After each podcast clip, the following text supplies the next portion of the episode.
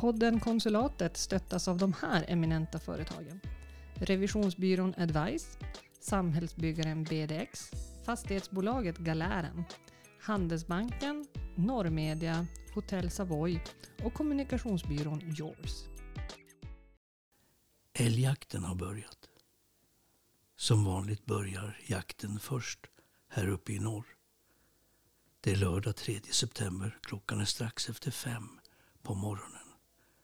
Jag sitter på ett älgpass intill en norrbottnisk skogsväg tillsammans med jaktledaren Håkan Berg. Följ med konsulatet på älgjaktspremiären 2022.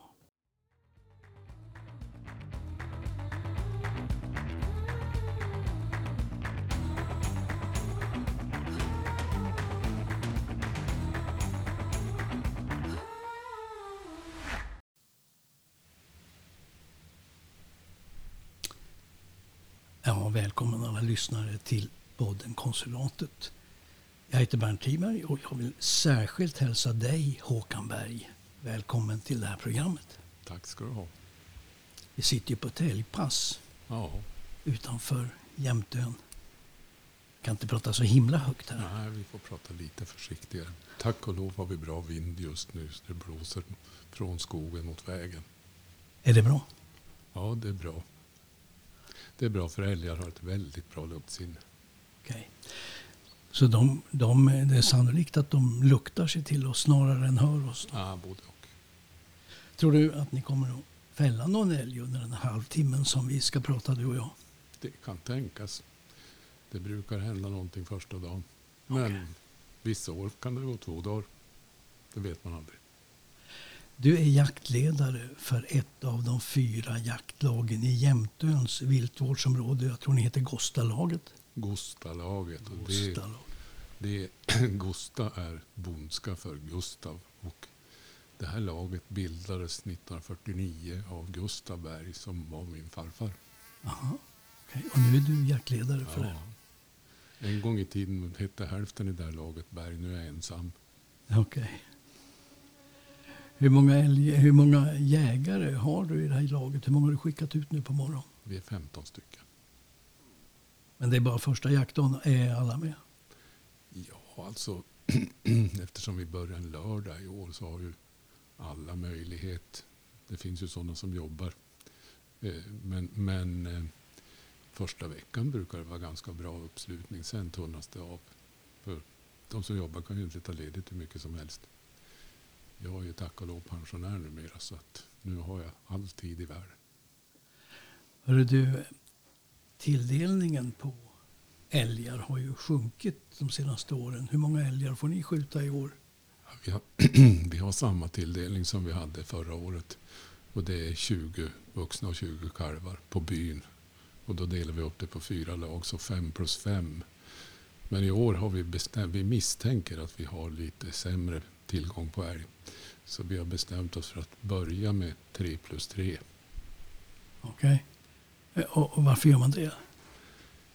Ja, alltså om man beslutar innan man ska skjuta fem plus fem då kanske det visar sig efter ett tag att vi har inte så mycket älg. Då är det bättre att vi har bromsar på 3 plus 3. Det där kan vi ju reglera eftersom ändå. Men, men i år har vi sagt så att vi, vi börjar på 3 plus 3. Efter några dagar så ser man ju hur tillgången är eftersom vi har väldigt bra hundar också. Så att vi får ju älgkontakt oftast.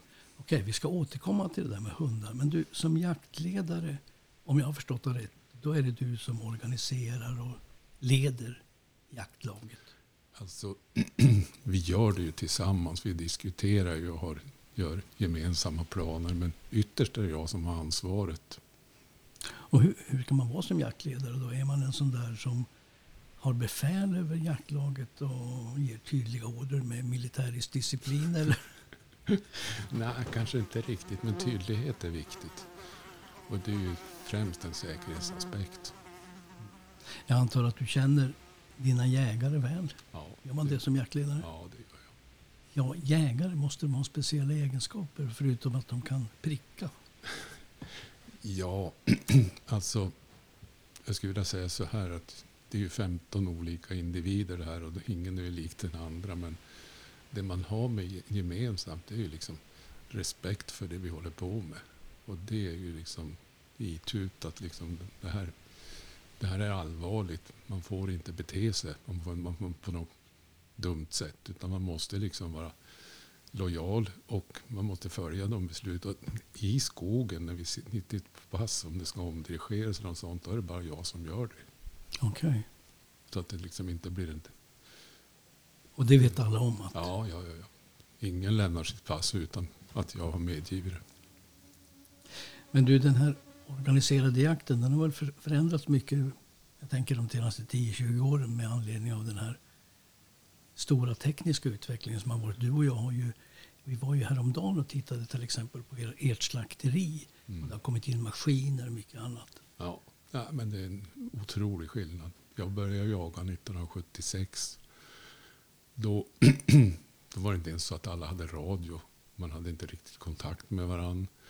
Eh, vi gick i drevkedjor och det, det här med skjutriktningar och säkerhet. Alltså det var undermåligt. Och det är helt otroligt att det inte hände mer olyckor förr i tiden.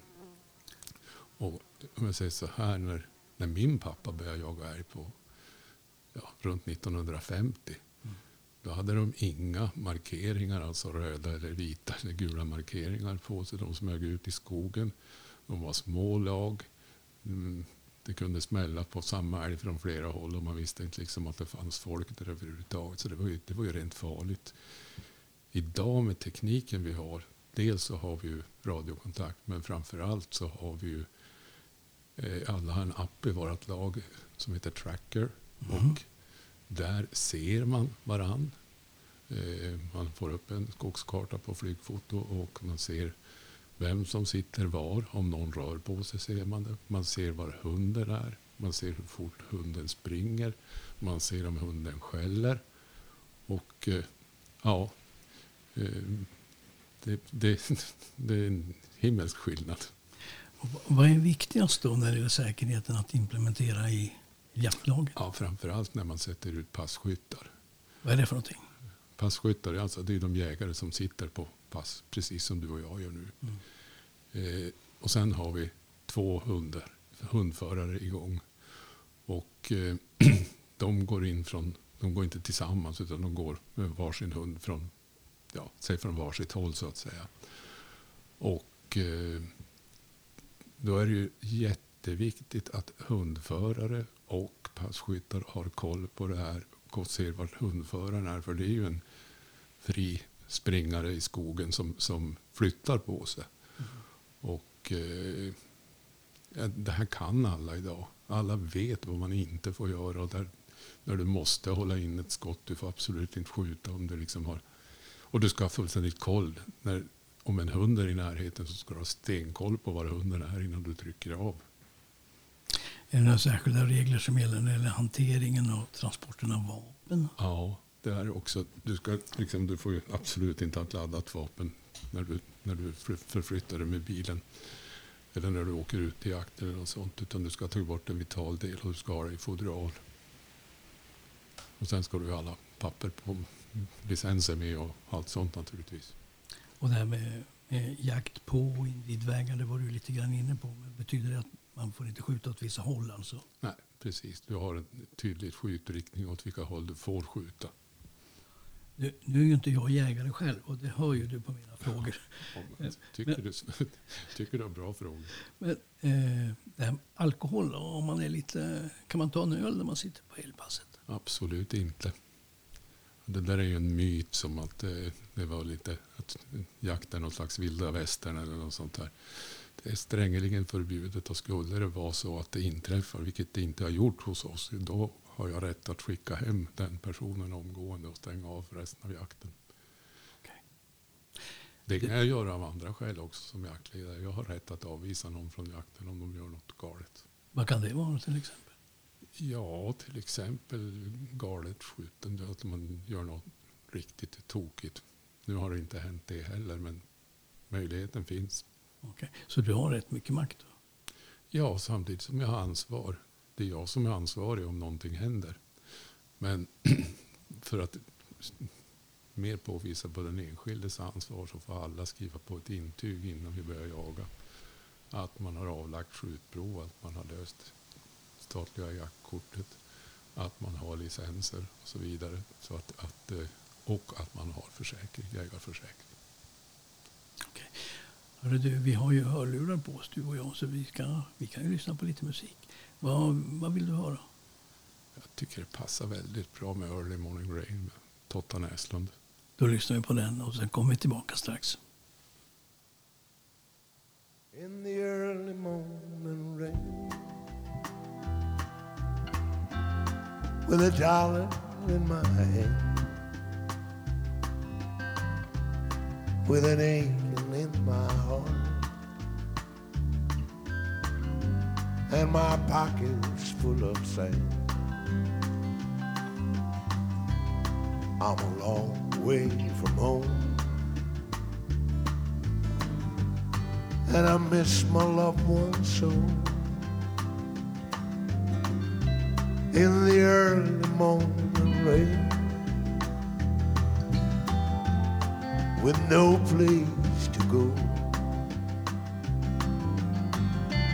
out on runway number nine, big 707 set to go. but I'm stuck here on the ground where the cold winds blow. Now the liquor tastes Men du Håkan, ni är ju inte bara, ni är ju inte bara 15 jägare utan ni har också hundar. Hur, fun- Ja. hur fungerar det? Två hundförare som går in från varsitt håll och eh, med varsin hund. Vi har aldrig mer än två hundar för då kan det bli rörigt. Och då ser man ju på hunden, man ser ju den på appen hur, den rör sig. Och då går det 4-5 kilometer i timmen när den söker. Den söker vitt och brett. Ja. Och när den får kontakt med älg så antingen stannar den och börjar skälla. Och eh, då står älgarna stilla, kan stå stilla jättelänge.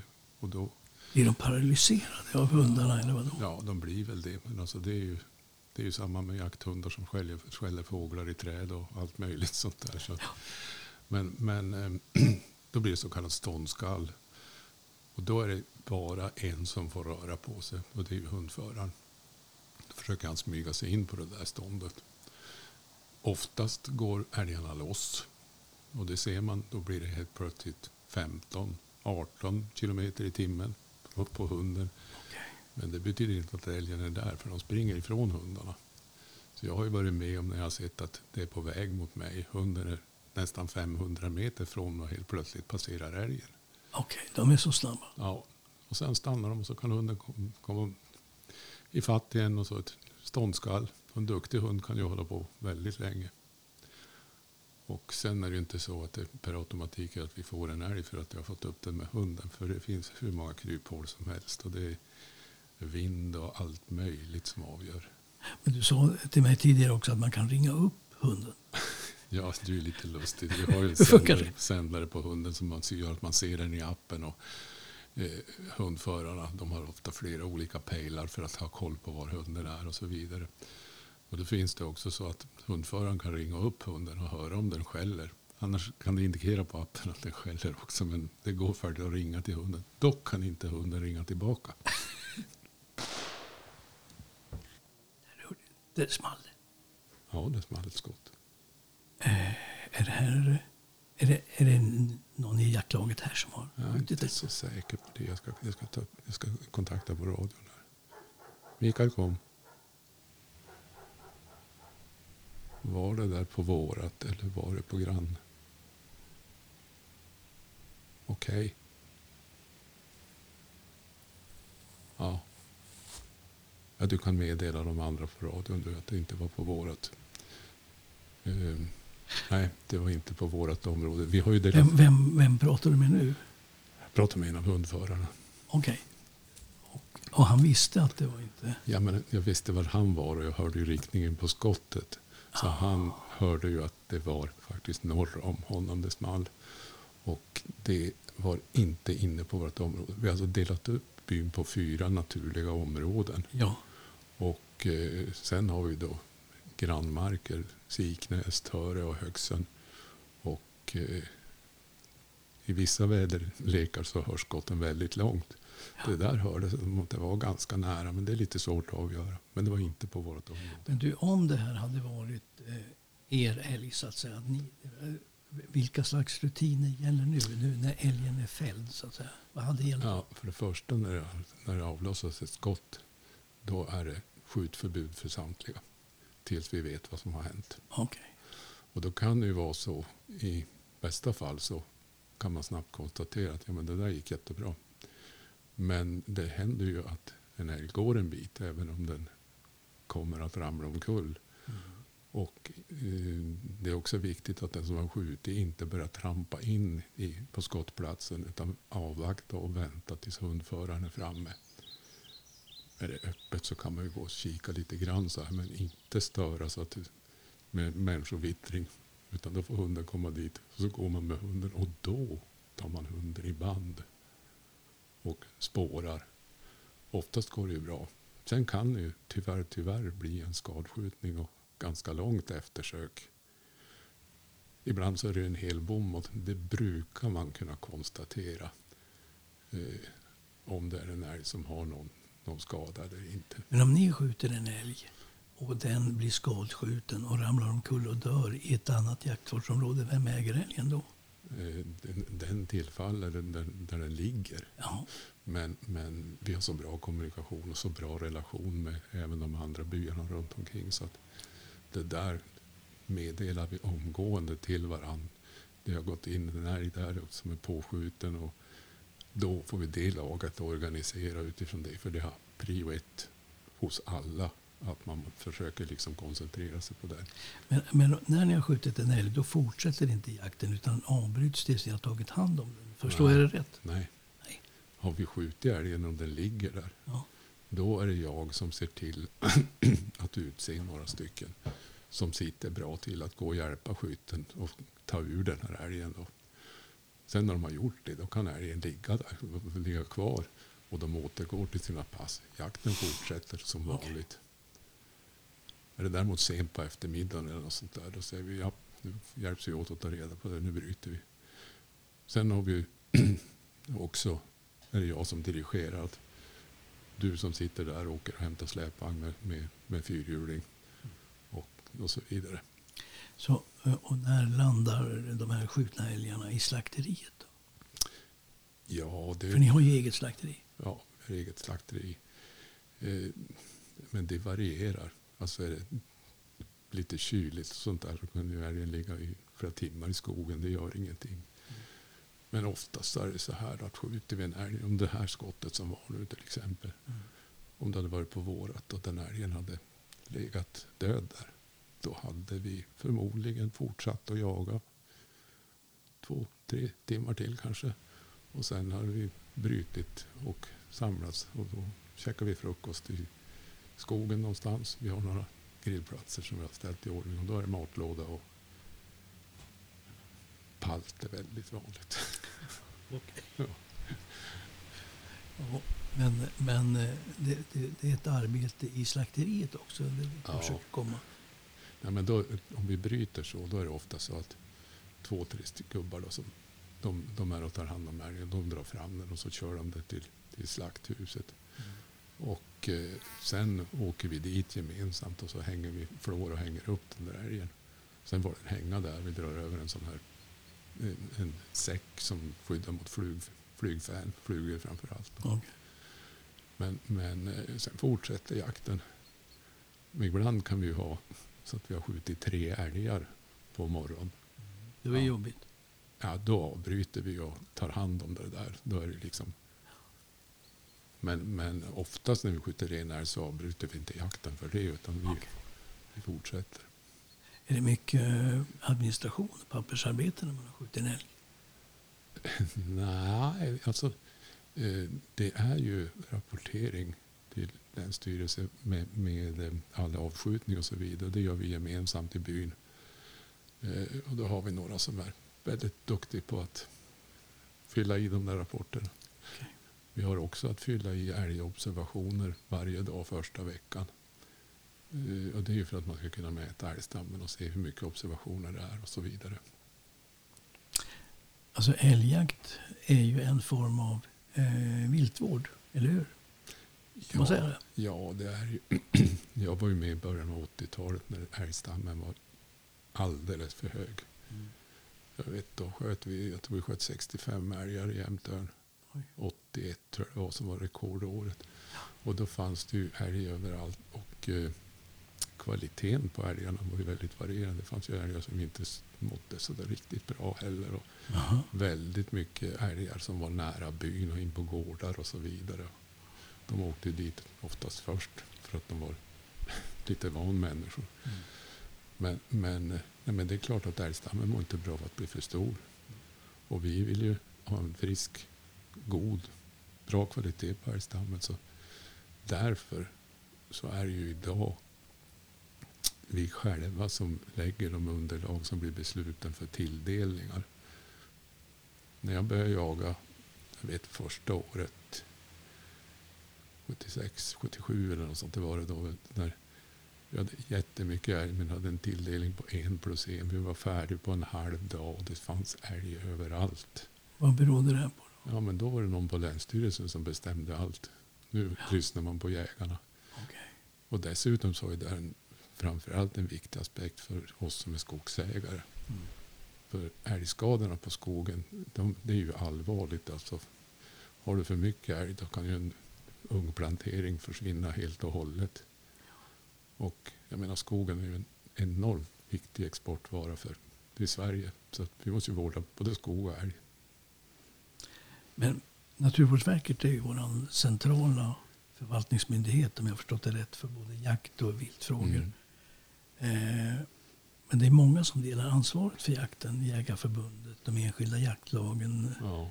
Och så vidare. Finns det någon samsyn i det här på vad som är viltvård och skog- skogsvård och så ja, vidare? det finns det. Att älgen avskjutning betyder någonting. Ja, det, gjorde absolut. Men det gjorde det inte då, vad menar du, på 70-talet?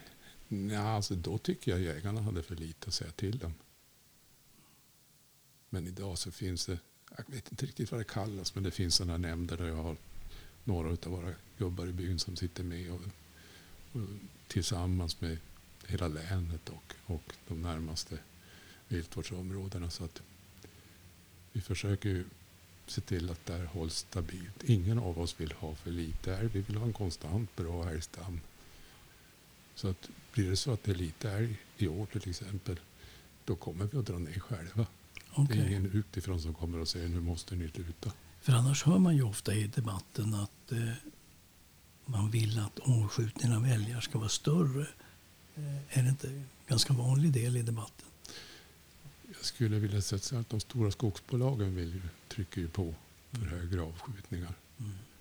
Men på det hela taget tycker jag det här fungerar bra. Jag såg några, några siffror i någon tidning någonstans att där man vill ha mer avskjutning av varg, därför att den eh, angriper får och andra Mm. djur.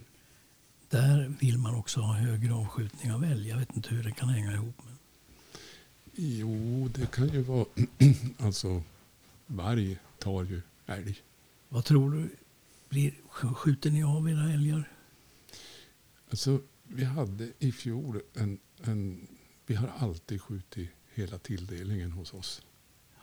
Förutom i fjol, då fick vi inte tag på alla kalvar. Vi sköt alla vuxna vi skulle skjuta. Och eh, funderar vad det där kan bero på. Två saker kan det vara. Vi hade en enormt torr sommar i fjol och det påverkar tydligen kalvning. Eh, Och det Okej. andra är att vi har frekvent björnstam här numera. Och eh, vi såg väldigt många kor med ensam kalv i fjol och väldigt många ensamma kor. Och det är ovanligt att det är så många. Okej. Ofta brukar det vara kor med tvillingkalvar och det var inte så många sådana vi såg. Men du, björnjakten har väl pågått innan älgjakten? Eller pågår Ja. den samtidigt? Nej, den, den, den, nu i augusti. Men där har ni inte sett några björn? Eh, Jag har inte varit ute på någon björnjakt. Jag vet att några av de hundägarna här har ut varit ute och eh, man samordnade med Töre, Siknäs och Höxen.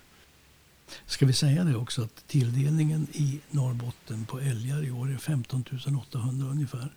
Att det är en liten minskning jämfört med i fjol och att man i Västerbotten har en tilldelning på 11-12 000. Det är också en minskning med ett par tusen. Ja, generellt så tror jag att älgstammen har minskat. Mm. Och eh, jag tror definitivt att björnen är en, en av anledningarna. Men det här med torkan kan vara en... Vi får se i år nu vad vi kommer att observera. Kan väl säga att vi har inte sett så himla mycket älg under sommaren och eh, kan vara ett tecken på att det är något mindre stam. Du, nu ska jag lämna dig här. Så ska du få fortsätta jaga i fred. Nej, Har du, har du någon sista råd som du skulle vilja höra? Ja, alltså då blir det ju den här som, som eh, eh, går rakt in i hjärtat. Det är hit man kommer när man kommer hem med Eskifeurat. Okej.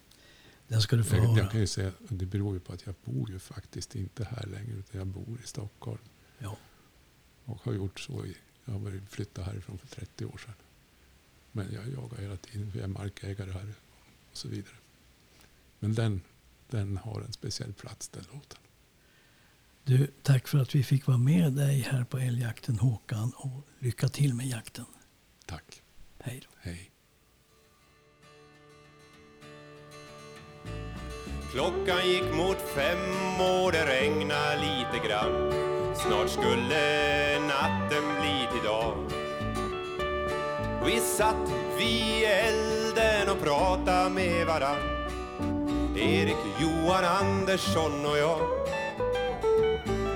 Dimman kröp sakta iväg över sjön.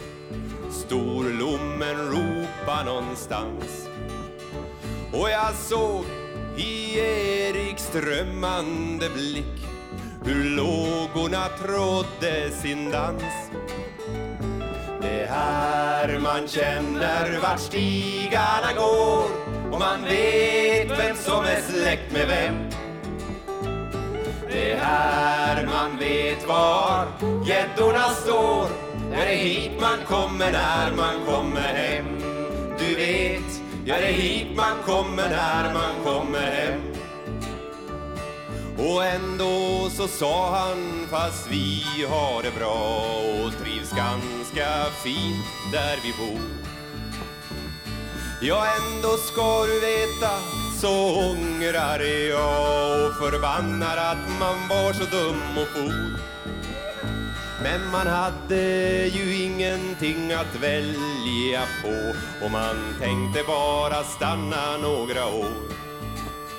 Men du vet hur det blir, sen blir det inte av och det blir svårare för varje år som går.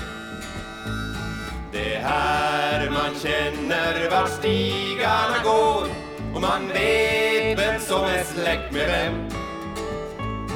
Det här man vet var gäddorna står Ja, det är hit man kommer när man kommer hem Du vet, ja det är hit man kommer när man kommer hem